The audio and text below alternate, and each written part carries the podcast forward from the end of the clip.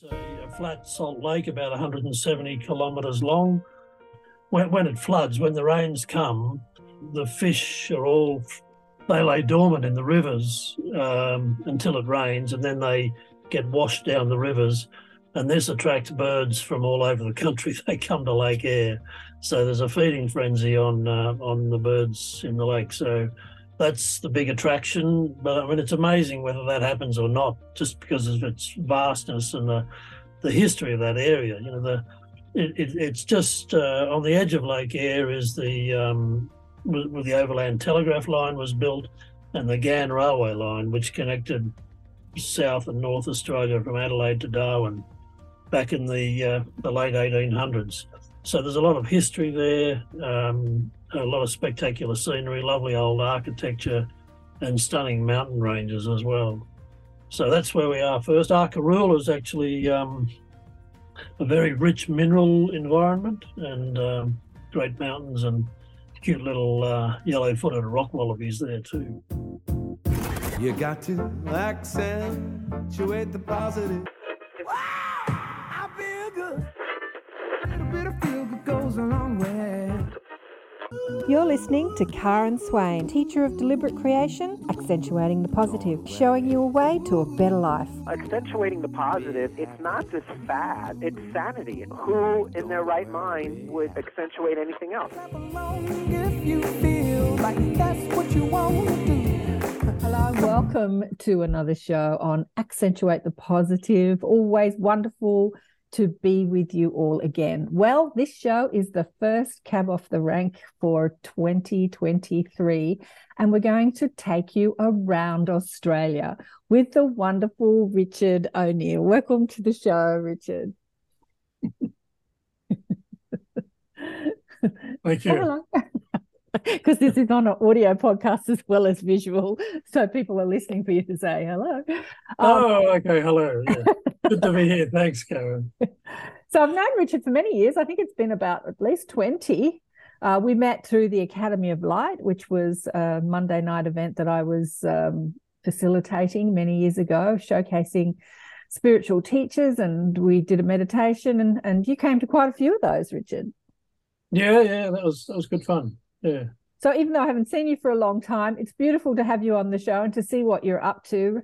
I felt it would be great to start the year off with a bit of a tour of Australia for all those people that write to me and that watch and listen to the shows that say, "Oh, I'd love to come down under one day. I'd love to visit Australia." So many people say that to me. Come on down. The borders are now open. You can enter the country with or without medical procedures.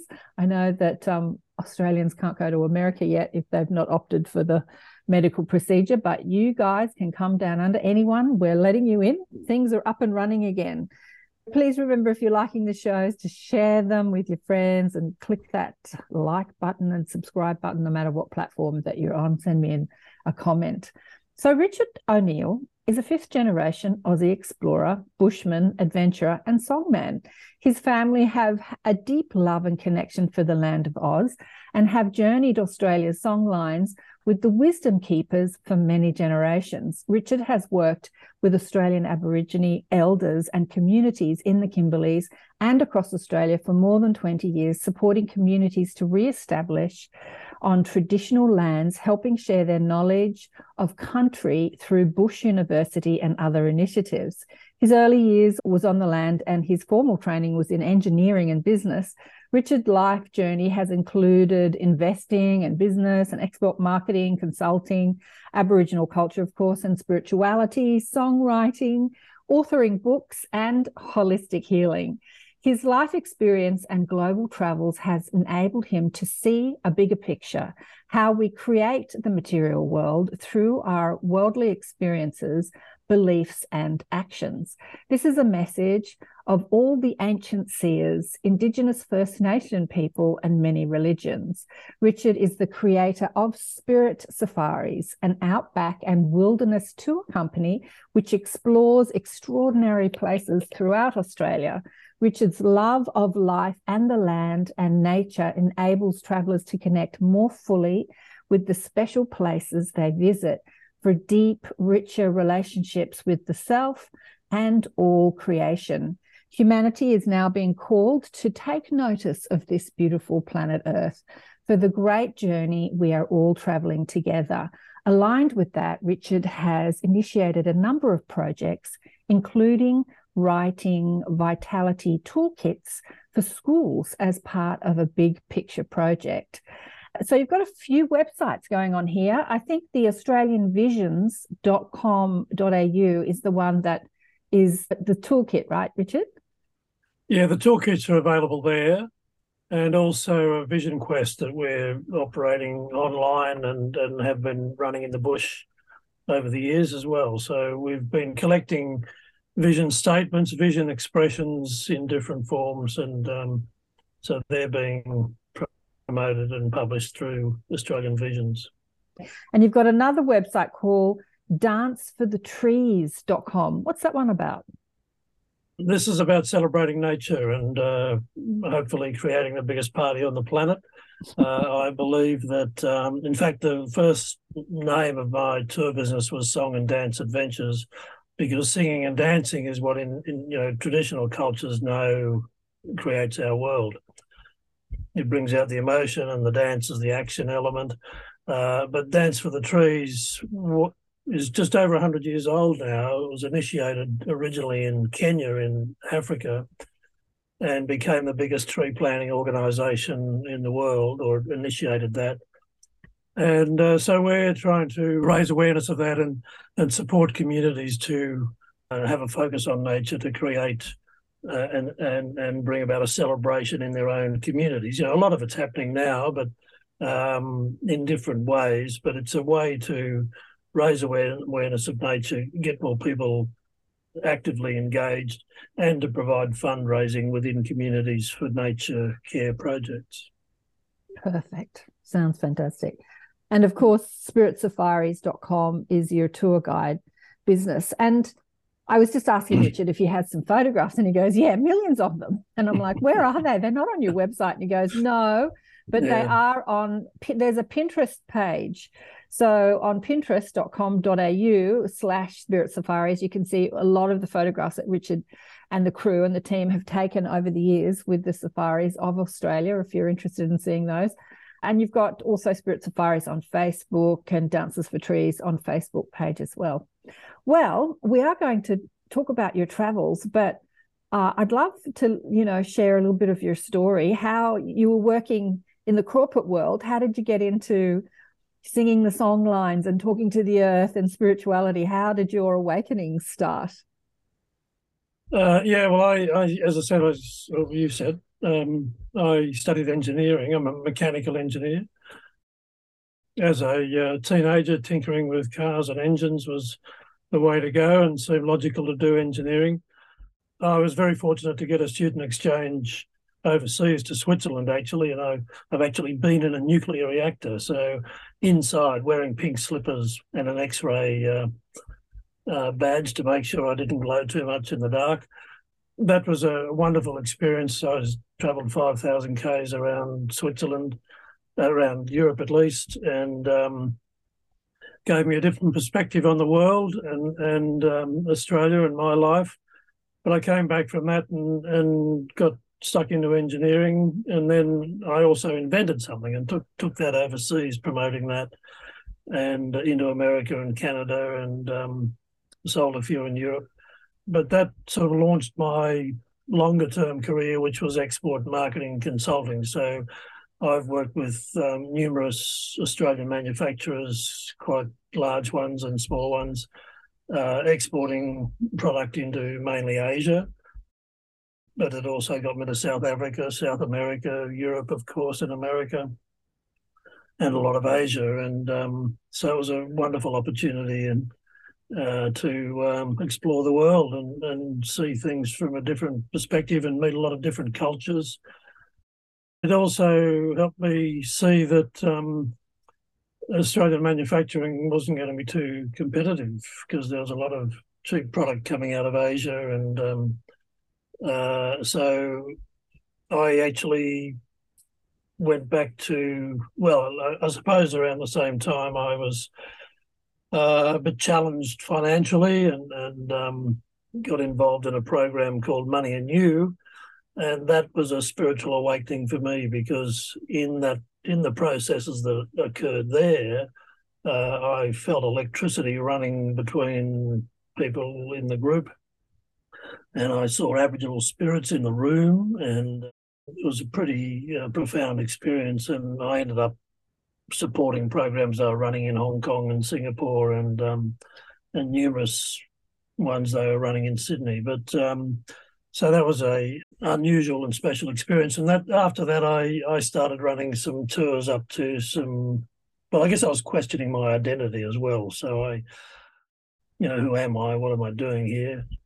So I started looking at my family background, and um, a lot of that was around Wollombi.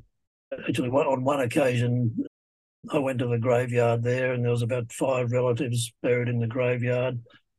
And I was looking for the grave of one of my relos, and there was this cat sitting on a on a tombstone there, and sure enough, that was my one of my relatives. But they were well, two, two of them got married there, and and so a whole lot of interesting experiences. But part of the specialness of that was meeting an Aboriginal elder up there. He was taking groups of men out into the bush and doing uh, interesting things out there and teaching a lot of what the rock art was teaching. There's a site up there, for example, which is two kangaroos uh, without their hindquarters. And he explained that this is where teleporting or, or traveling in other dimensions without your legs is possible. So, yeah, so that was pretty nice. But there's some great, great sites up there, and that Mount Yengo area is um, is a very powerful and significant site uh, on on the song line of Biami that's travelled up the eastern coastline, yeah, and lots of other places. So, am I answering the question? What was the question? How did I get into this? Oh, yeah. So, um, I'm out there in the corporate world and seeing that we're not going to well, things have got to change. So, so I went back to creativity. What's it all about, you know? And I thought the guys that um, knew a bit about creativity were the people that had survived here for forty thousand or more years uh, sustainably. From then, I went into Bush University, which was a program up in the Kimberley. Uh, I was invited up to that, and uh, that was a, a very significant life changing experience as well and from that actually came the books that I wrote for the kids. You know, there's three vitality toolkits and the concept of Australian visions. Um, so that was just all downloaded one night, several pages of how to do it. There I met David Mowaljarlai, and, and he was a, a very, well, he was a senior elder in the Kimberley, uh, but he'd also had involvements around the Sydney area and around the country. Uh, so that was life changing, but he, he died um, about three months after I was there. So, well, he also said that um, if we energize a line across the country, we'll heal the whole country. I understood that to be the Tanami Track song line, uh, which is a diagonal line that runs roughly from Cape Leveque, uh, Broome Way towards Alice Springs, and then comes down into the eastern area. And so I started taking trips up to the Kimberley, uh, people up there to support work that was going on there. Uh, the Aboriginal guys up there were struggling to get back onto their land and, and to establish some base because they were they'd all been rounded up into missions and, and that wasn't a very good life. They really wanted to be on their land so we did that for a number of years and, and still do support that. So uh, uh, that's how that started. But I mean, I really do feel that we ought to be manufacturing or exporting our creativity somehow, you know, rather than digging up the land. You know, fil- film is happening now and all sorts of creative pursuits, and so that's good. What is happening now? Film. Film, film, yeah, yeah, there's uh, well, up around Coffs Harbour, they're building an, another film studio. Um, oh, right. Yeah, yeah. Uh, the movie industry, yeah, it's thriving. Recently, yeah. Mm-hmm. yeah, there's been quite a number of Americans here mm-hmm. uh, you know, top American film stars shooting um, world blockbusters, and yeah, The Matrix was filmed here. Um, there's a lot of talent in that area developing. That doesn't sustain us all, though. We've got to do something else. Yeah, I was just going to say I was out at Broken Hill, and they just finished filming the latest Mad Max film out there out at Broken Hill recently. But where can people find the books that you've written, the Vitality School? Yeah, if you, if they go to Australian Visions under resources, uh, mm-hmm. uh, it's australianvisions.com. There's a resources tab there. Uh, Are they uh, on Amazon? Or it might be products. No, they're not on Amazon. They're not on Amazon. Uh, okay. Uh, they're they're a bit Australian concentric or focused. Um, and I've felt that I probably should expand them to a bigger market. But one of one of the toolkits is is about rainmaking. People might think that's not possible, but there's lots of been lots of rainmakers in this country, and been very successful at it. And and um, I mean the, the Australian government does it as well in a different way. But I wrote these songs, eight songs. It was in the middle of the drought, and we got a group together. And you might have even been there, Karen. Were you? Were you involved in that? In in Avalon, anyway. We Maybe. Uh, probably. Yeah. anyway, we um we you know we'd had drought for months, you know, maybe twelve or more. Well, a lot of droughts here are seven years, and it had been very dry for at least twelve months. Anyway, we sang these songs, and it started pouring rain that night and all, all the singers, there was about 20 of us, um, they were pretty impressed.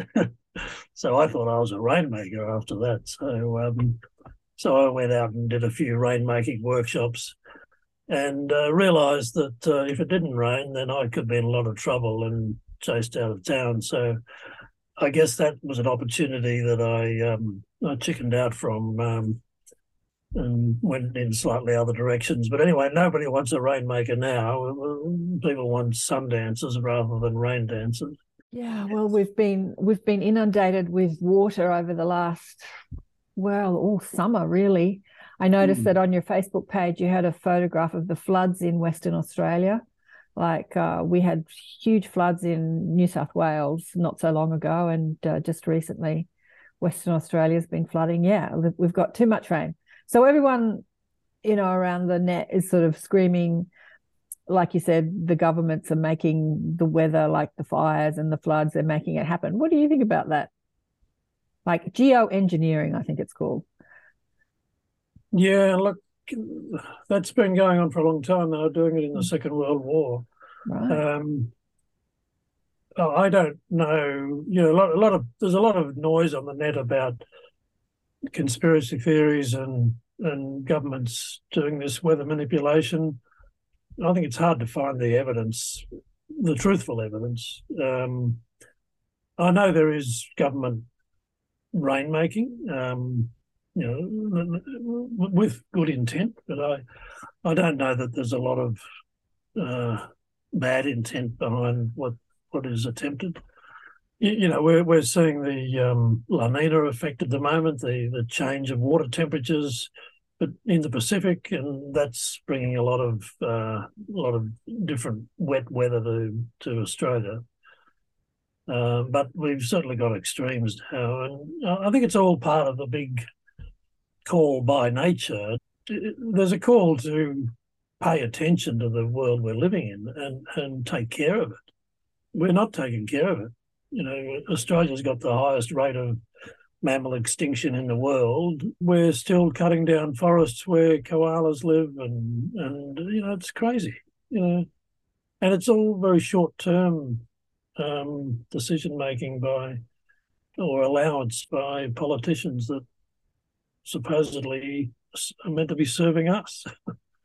yes, it's all very it's all very economic driven. It's not driven by the stewarding the planet. It's it's like the bottom line. It's always the bottom line, isn't it, Richard? It's always like the export market yeah. and how much money we can make. And uh, I don't, I, I really don't think that they talk. They talk a good talk, but I don't think they factor the environment and Mother Gaia into many of the decisions made for political economic gain.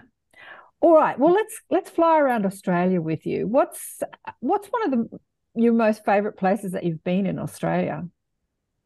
Oh well, that's seen behind you, Karen, is the Kimberley. That's the Gibb River Road, uh, the Pentecost River.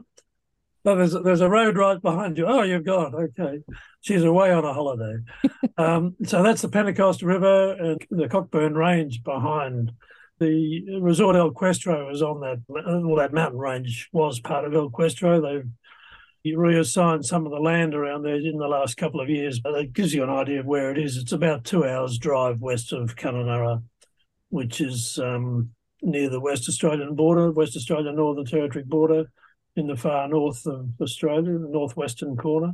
And why is it so special? Well, it's 1.6 um, billion years old. It's a very hard sandstone. It was sedimentary rock that was formed when that whole area was under underwater. It's it's almost like a crystalline structure, but it, it certainly dominates the area.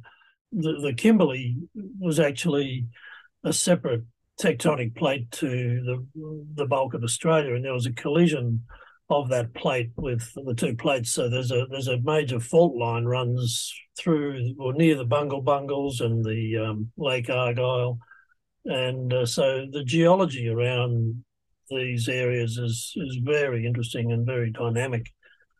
Another special thing about that mountain is that that's um, if you've seen the movie Australia, Australia that Baz Luhrmann created and produced a number of years ago. Um, it's that mountain on which the um, the elder was was uh, had had his campfire uh, during uh, the ending scenes of, of that movie. And the mm. cattle, of course, that were on El Questro, they used to say they were movie stars because they were in the movie Australia as well. Fabulous. So, so, if you want to see a bit of that country, I guess that movie's a a, a great way to see it. Um, it uh, but but of course we travel down that Gibb River Road, and that's the start of the the you know the deep Kimberley journey through waterfalls and and um, spectacular gorges and dirt all the way, 700 k's of dirt, and sometimes a bit of a challenge it's not a place that's on most tourist maps when you kind of book tours in Australia. It's not usually on the tourist tourist trail. It's it's a bit of a secret, is it? Well, yes, it used to be. it used to be. it, it, used to be a bit of a, uh, a horror journey, but um, they're getting a bit better at that now with with keeping the road maintained. Uh, but every year there's a new challenge. And this year, of course, the floods in uh, Fitzroy Crossing have, have, damaged the bridge and the road. The the the, the, large, the biggest floods on record. Wow. And uh, so the town's been isolated. The bridge is damaged, and um, I I don't know what's going to happen about that. Hopefully, they can get it back together by May, which is usually the start of the season. Mm. So you said to us before that you'd traveled extensively through Europe and different places around the world. What makes what do you think makes Australia so special? Like also different to the rest of the world and why would people want to come down here and explore it apart from us amazing Aussies? yeah, well, I was going to say one of the amazing things is I was born here, but uh, that's probably not not the biggest attraction. Australia has an emptiness, a, a stillness, and a, and a a flatness. And I actually think that people, you know, people are born into a group um, relevant to their spiritual journey, and I think we're all on on a spiritual journey. The people that have come to Australia, uh, many have come from um, hostile environments. I know my ancestors came from the potato famine in in uh, Ireland and Scotland. This place is a is a great leveler. You know, the landscape, the leveling of the landscape which is what most of Australia is. It's fairly flat and and uh, big distances of, of open plains and deserts. It gives a stillness and a and a void I refer to. You know, so Australia has actually been a very creative place. You know, if we if we uh, think of the quotation in the Bible, you know, the, the creation began. Uh, there was a movement in the void, in the emptiness, which is what meditation's about as well. You know, in the stillness, creative thoughts come. And um, so Australia's fantastic place to develop your creativity or to connect with with a deeper part of yourself when you can get out of the noise of the busyness of of so much of life in other places. You know, I live just 40 kilometres away from the city of Sydney, and often on the beach here, there's no one there. It's amazing and it's lovely.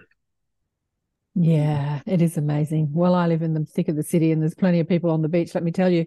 But you don't have to go too far. Yeah, like an hour out of Sydney and you've got you've got um yeah, you've got you've got the beach to yourself, as you say, even in the middle of summer.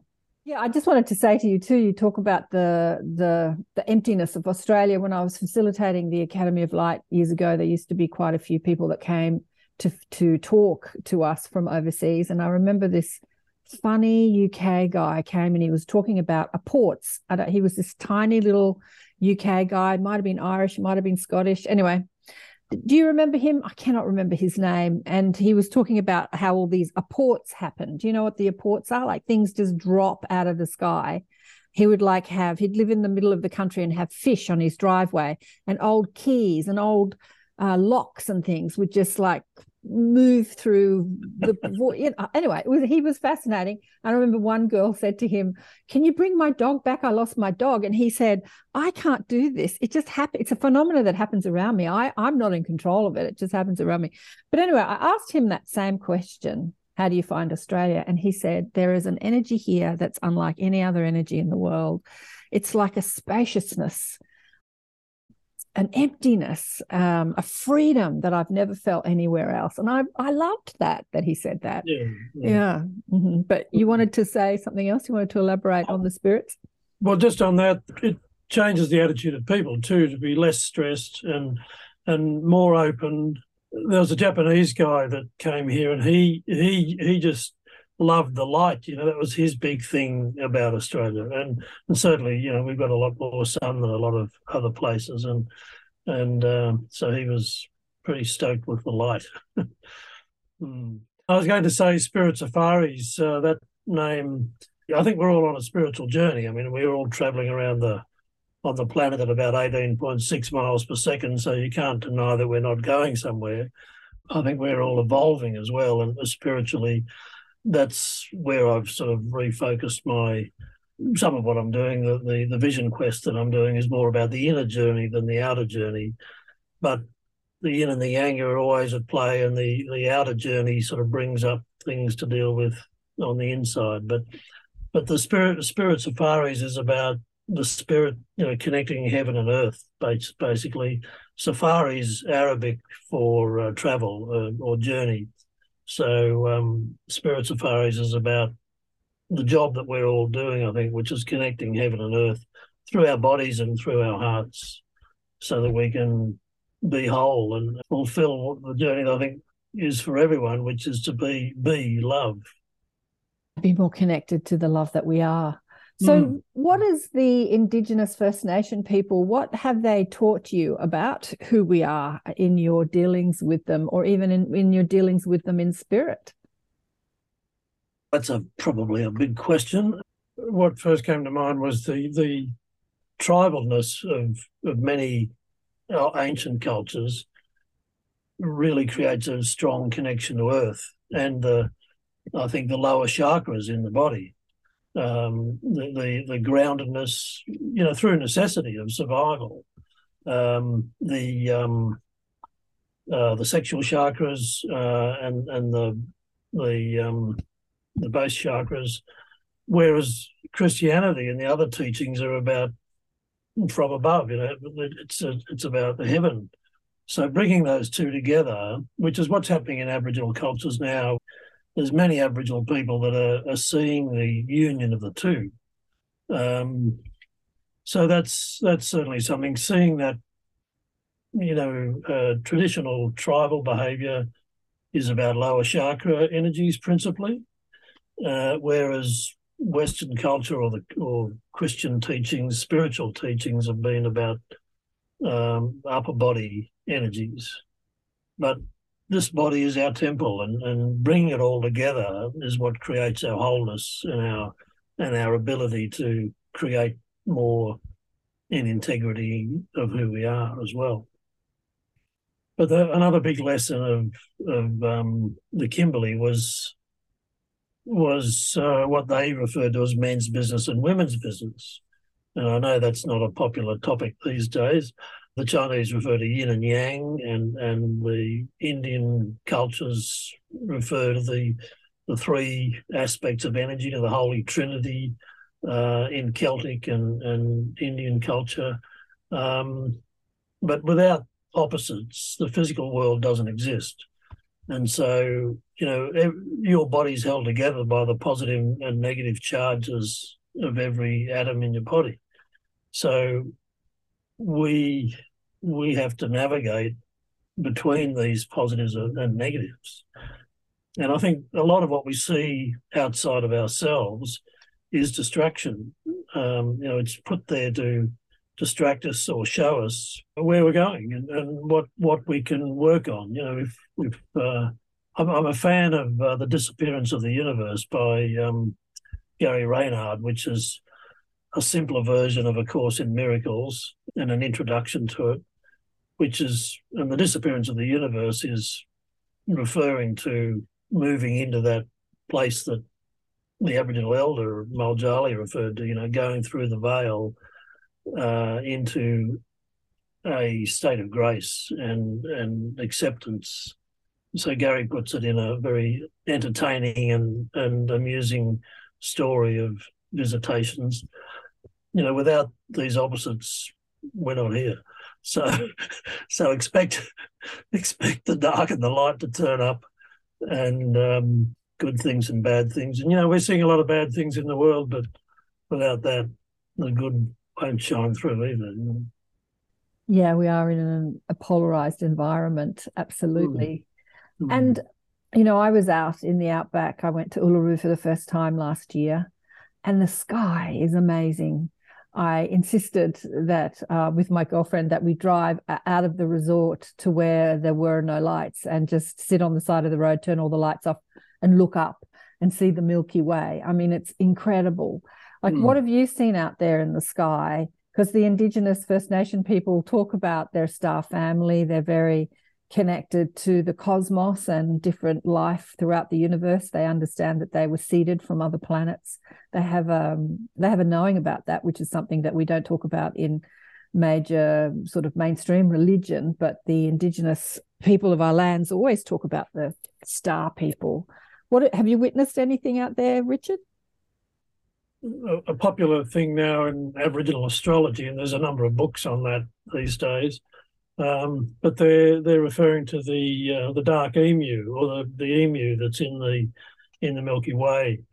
It's not the stars; it's the lack of stars that are creating this shape of darkness of a, a running emu. So it's an outstretched neck and body, um, and it's fairly easy to see in the southern hemisphere. Um, I'm not sure how visible it is in the northern hemisphere but um, there'll be a lot about it on the web, I'm sure. The you know, most Aboriginal people around Australia that I've met, anyway, have a sense that they've come from the Pleiades. I don't know how they've got this idea. I mean, the, the Seven Sisters story, which is the the major story that goes right across the country and is in many tribal groups around the country. The big song line is of the Seven Sisters, which is the Pleiades. The Pleiades are the Seven Sisters. Uh, in Japan, interestingly, the, the Pleiades are referred to as Subaru. So everybody driving a Subaru has the Pleiades star system on their car. So the Seven Sisters are chased by Orion. Well, the, the Greek god Orion has an Aboriginal name, which I don't know, I'm sorry. But uh, so those seven sisters went across the nation. You know, there's different stories and landmarks and so on where they they had their journey. It's intriguing that so many Aboriginal people have a, a sense that they've come from the Pleiades. I was I was woken up one night with a start, very aware of me just uh, well, I was given a name it's a name that I had never heard of before, but I, I said that you know uh, that's where I came from. I, oh, really? Uh, anyway, I've tried to find it and track it down, but I, I haven't been able to. So, so I don't know whether that's in the Pleiades or not. so when you say you were woken up with the start, what you got to download, and you were told that you came from some place in the cosmos, some name you'd never heard yeah, of. Yeah, yeah.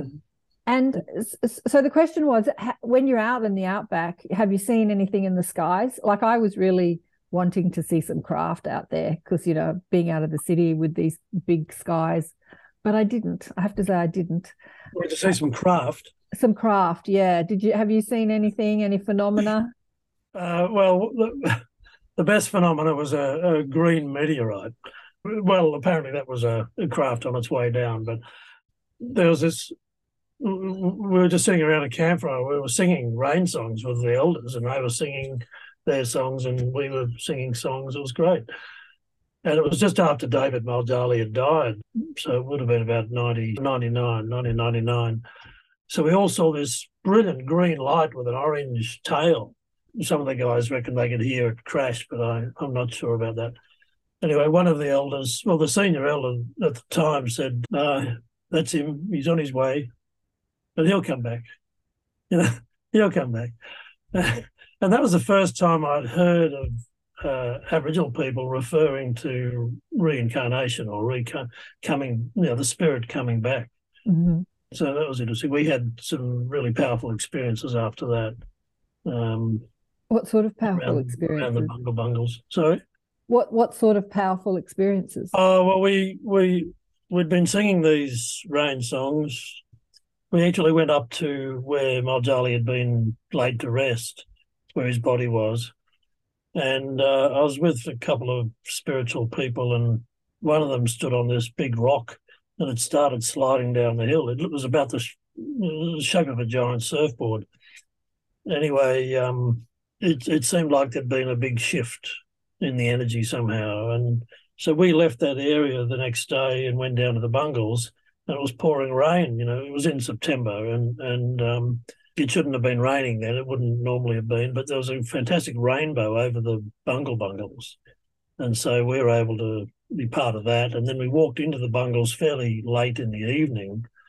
And um, there's quite a bit of spirit active there. And, and there's actually a one of the domes out the front. It was like a it was like a child winking at me because what we've been talking about with the elders was was to bring the kids up he, would said to me, um, you know, bring the kids up and I'll say something and, and he says something. you know, this is how he's just explaining it in his in his simple terms, and it seemed like a good idea, you know, because kids love things like that. But so we went into the darkness of the. Oh, there was a lovely bird, uh, a jabiru bird, and the moon, full moon as well. It was, it was a pretty special scene. We started doing some harmonising in, in the cathedral. Saw some pretty nice images of winking kids and so on.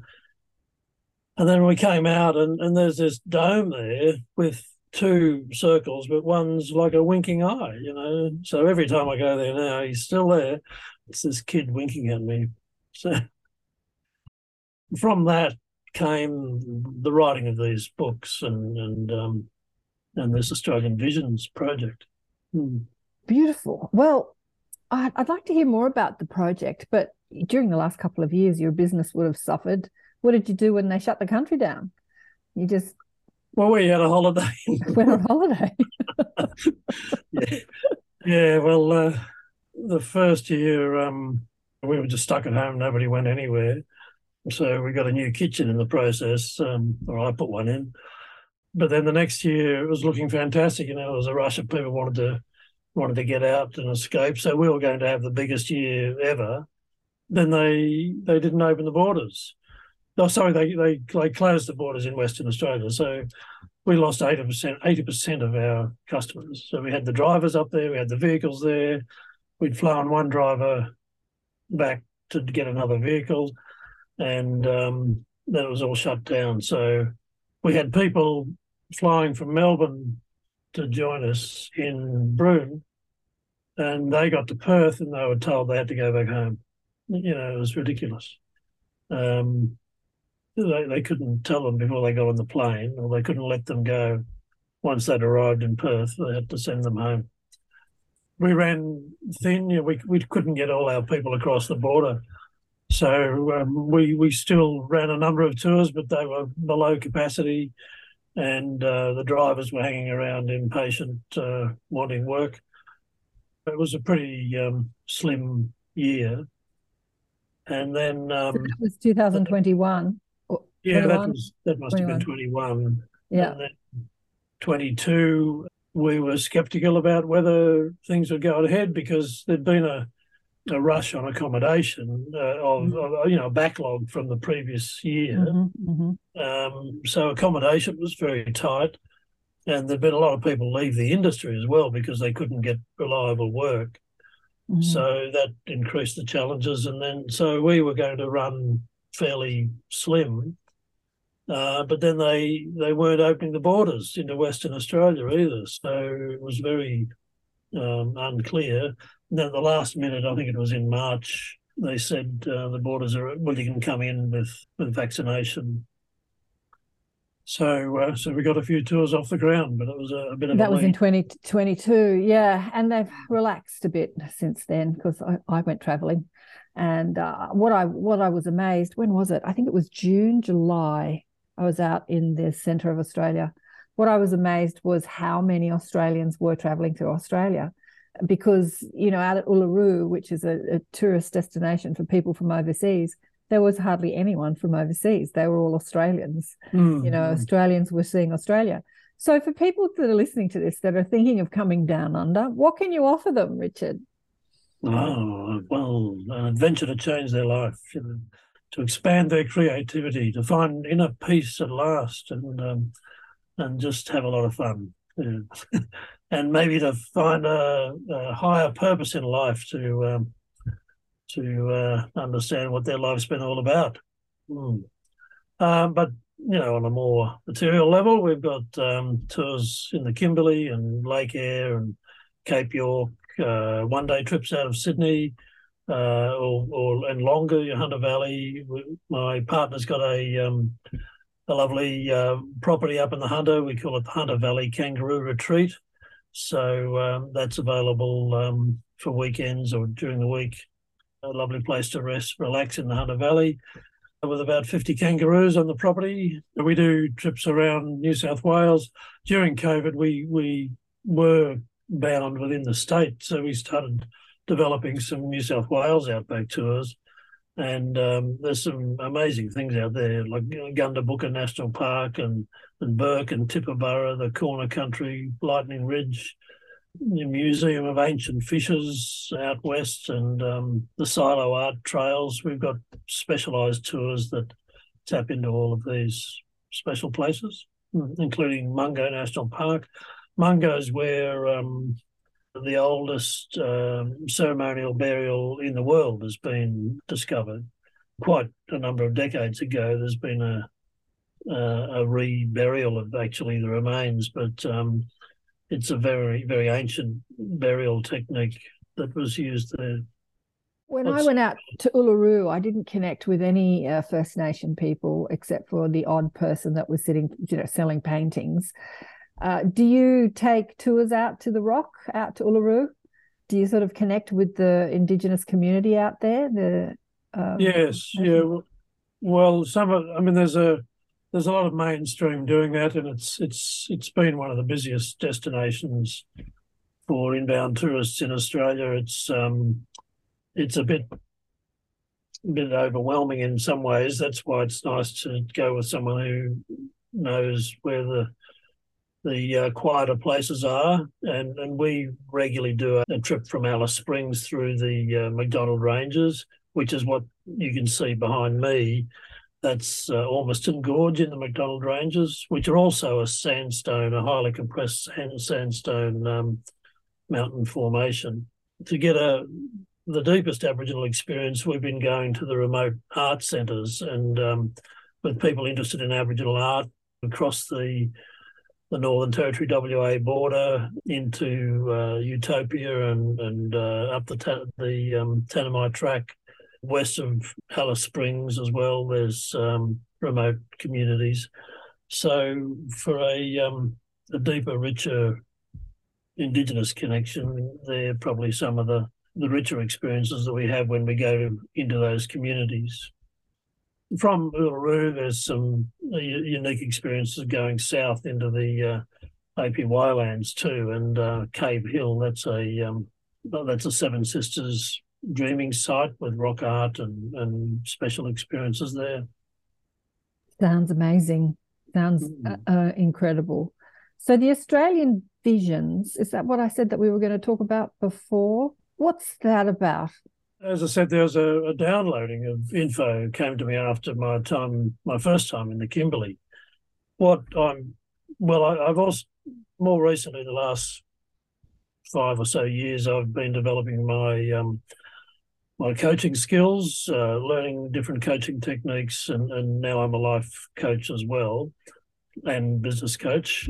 My focus is really about vision and helping people develop that with a uh, and and bring results about through it. I mean, a lot of people have dreams and visions, and this is the spiritual journey as well. You know, there's a lot of creativity, but actually manifesting it into something physical or something real is a challenge for many creative people. Uh, so I've developed the the vision quest.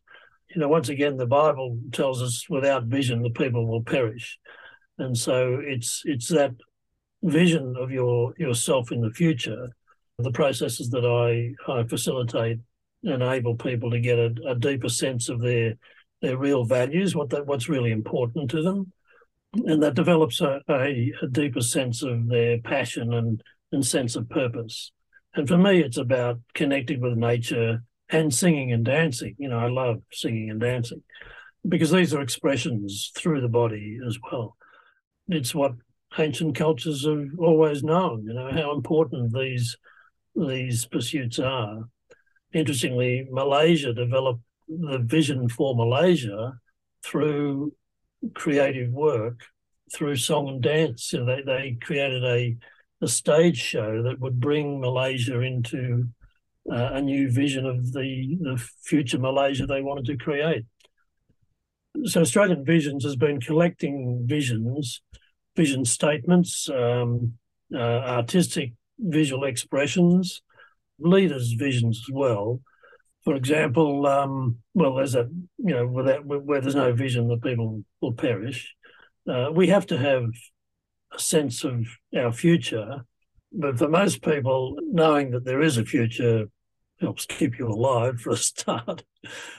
I think the issue with a lot of Aboriginal people is they don't see a bright future.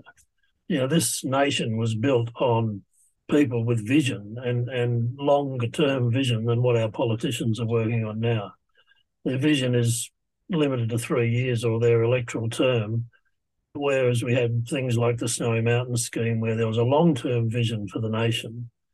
I use the example of, of Aboriginal kids that I met at an art centre, and they had a vision board. They'd written up on their board at the arts centre what they wanted to do with their future and so they were teachers and policemen, maybe a doctor, I can't remember. But but you know, there probably would have been ten or twelve or fifteen different statements from different kids. But they were all very narrow because that's you know, policemen and, and teachers, because that's all they knew. That's there the that's all they saw. Some of the teachers, you know, a good teaching is to if if you want change, you've got to get out of the environment you're stuck in, and that's Vision Project is also trying to do is to help people see a bigger picture of what their life can be. Their life personally or our life collectively? Well, I call it the big picture project, and mm-hmm. it's about integrating everybody with the land and with each other.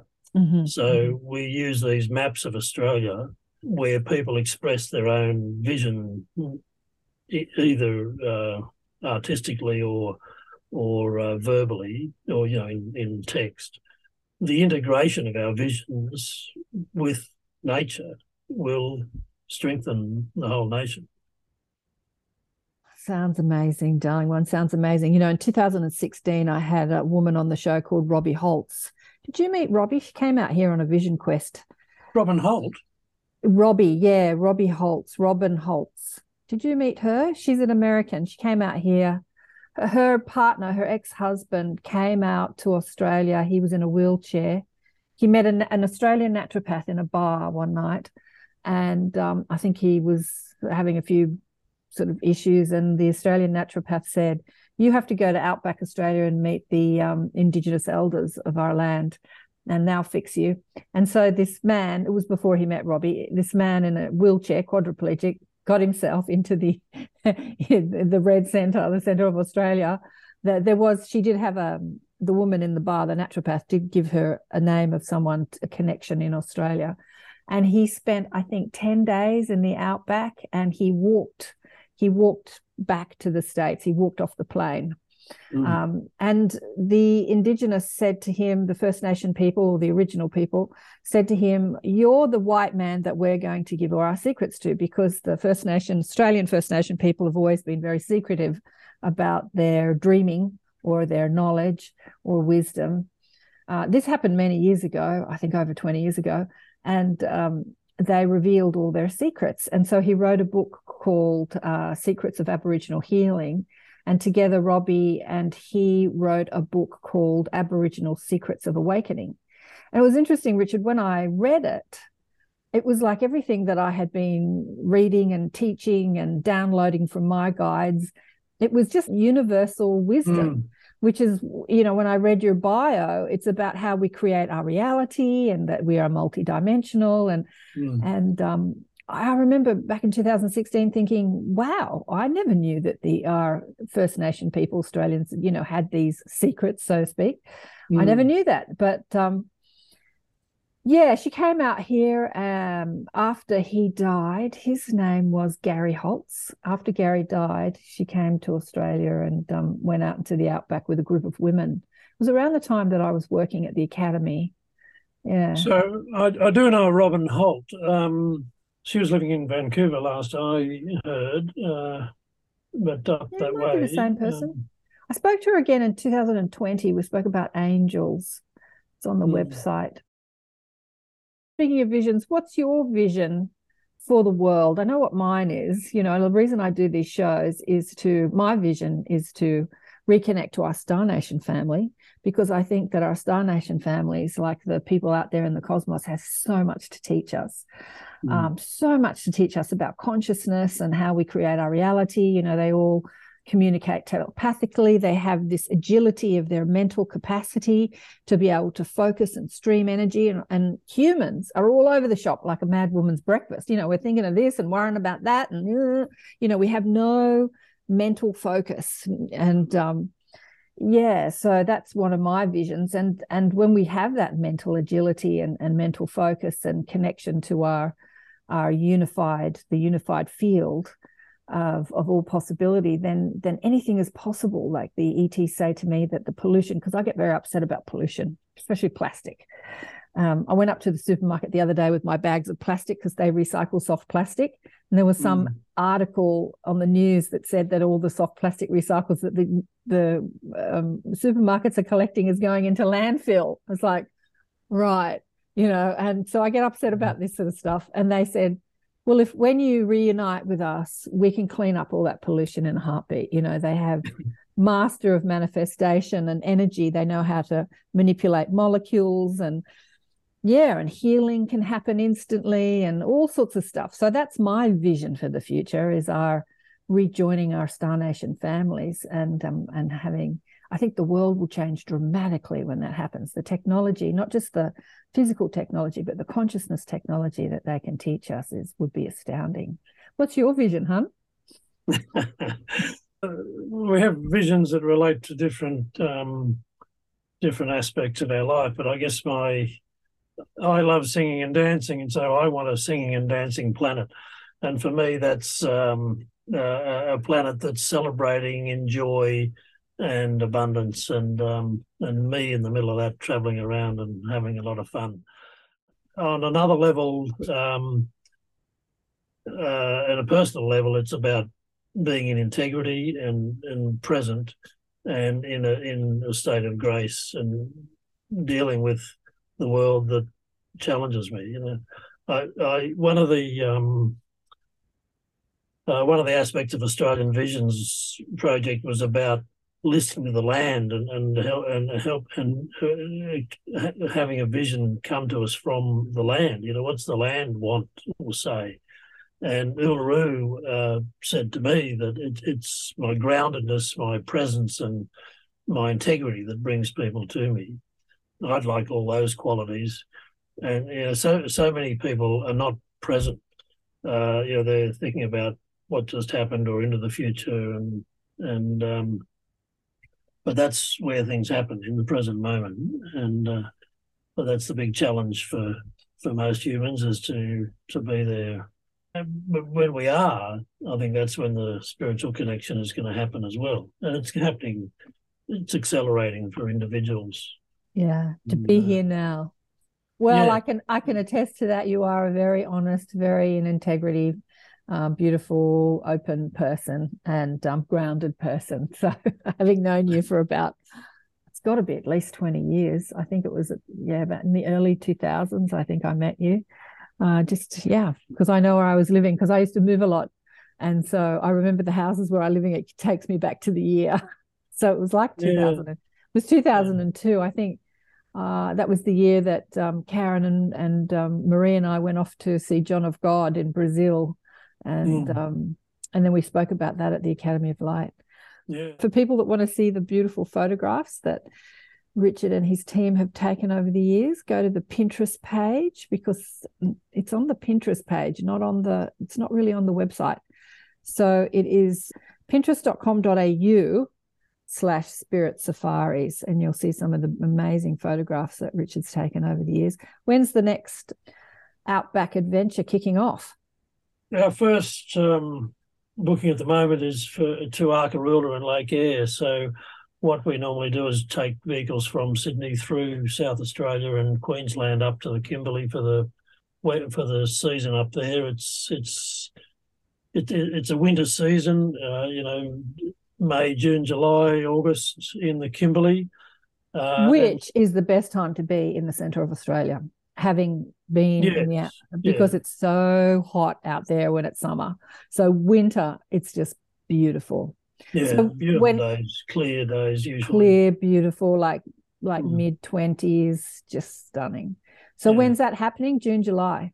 Um, well, that's the Kimberley program, mm. and and we'll have other tours before that. Um, you know, regional New South Wales, some of the highlights of and rock art that's in New South Wales and Aboriginal sites. Uh, we're doing a silo art tour uh, at the end of April and uh, a tour to Lake Eyre and Arkaroola. Uh, we've got a number of Lake Eyre tours. Lake so, Eyre will be will be big this year. For people who don't know what Lake Eyre is, just a quick um, overview of Lake Eyre. What, what's Lake Eyre?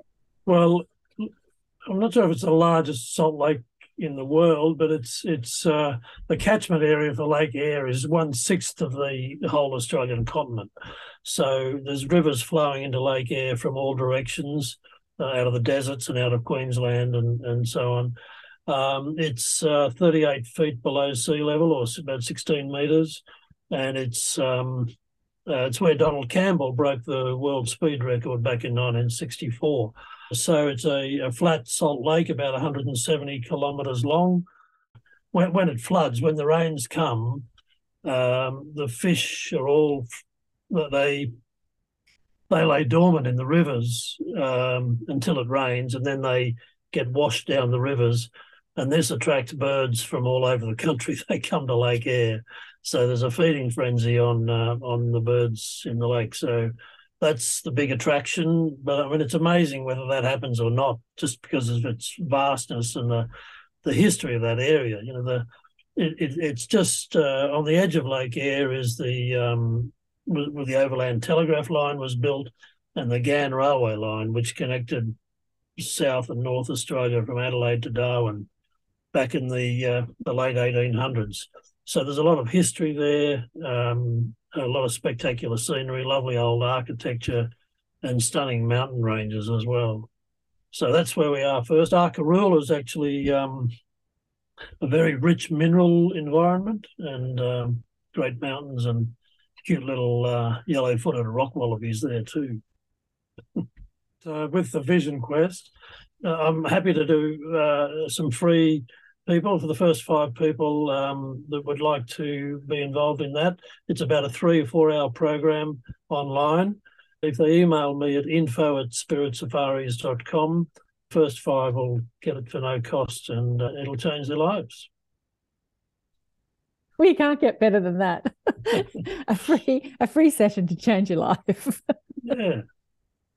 Sounds amazing, honey one. Sounds yeah. amazing. Thank you again for being on the show and taking us around Australia today, Richard. It's been beautiful.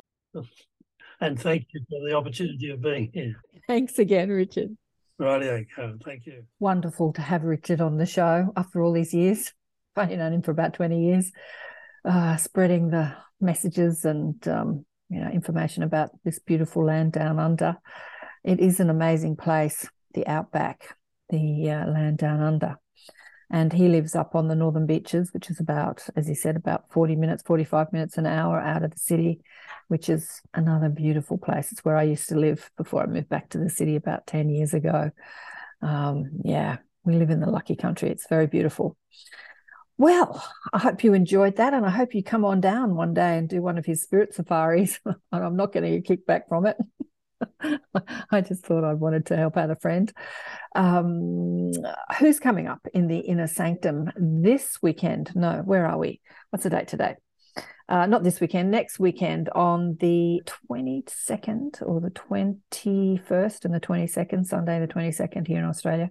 Samuel Chong, Samuel Shen Chong is coming in, who was on the show last year talking about the Thiaoouba prophecy, the Golden Planet, the book, Abduction to the Ninth Planet, which uh, rocked my world, actually, that book. Uh, I think that Richard was talking about the First Nation people, the Indigenous or the original people, talking about them coming from the Pleiades and seeding planet Earth. Actually, it, it explains in this book, The Thiaoouba Prophecy, all of that.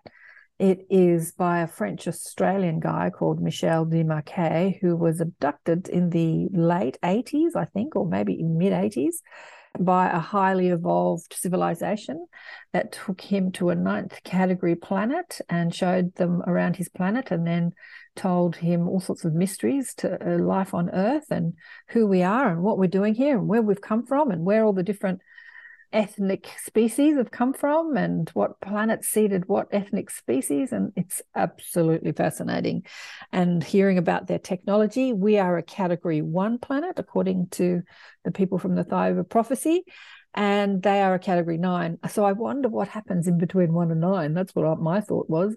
Unfortunately, Michel Desmarquet is no longer in his physical body. Doesn't mean I couldn't talk to him, does it?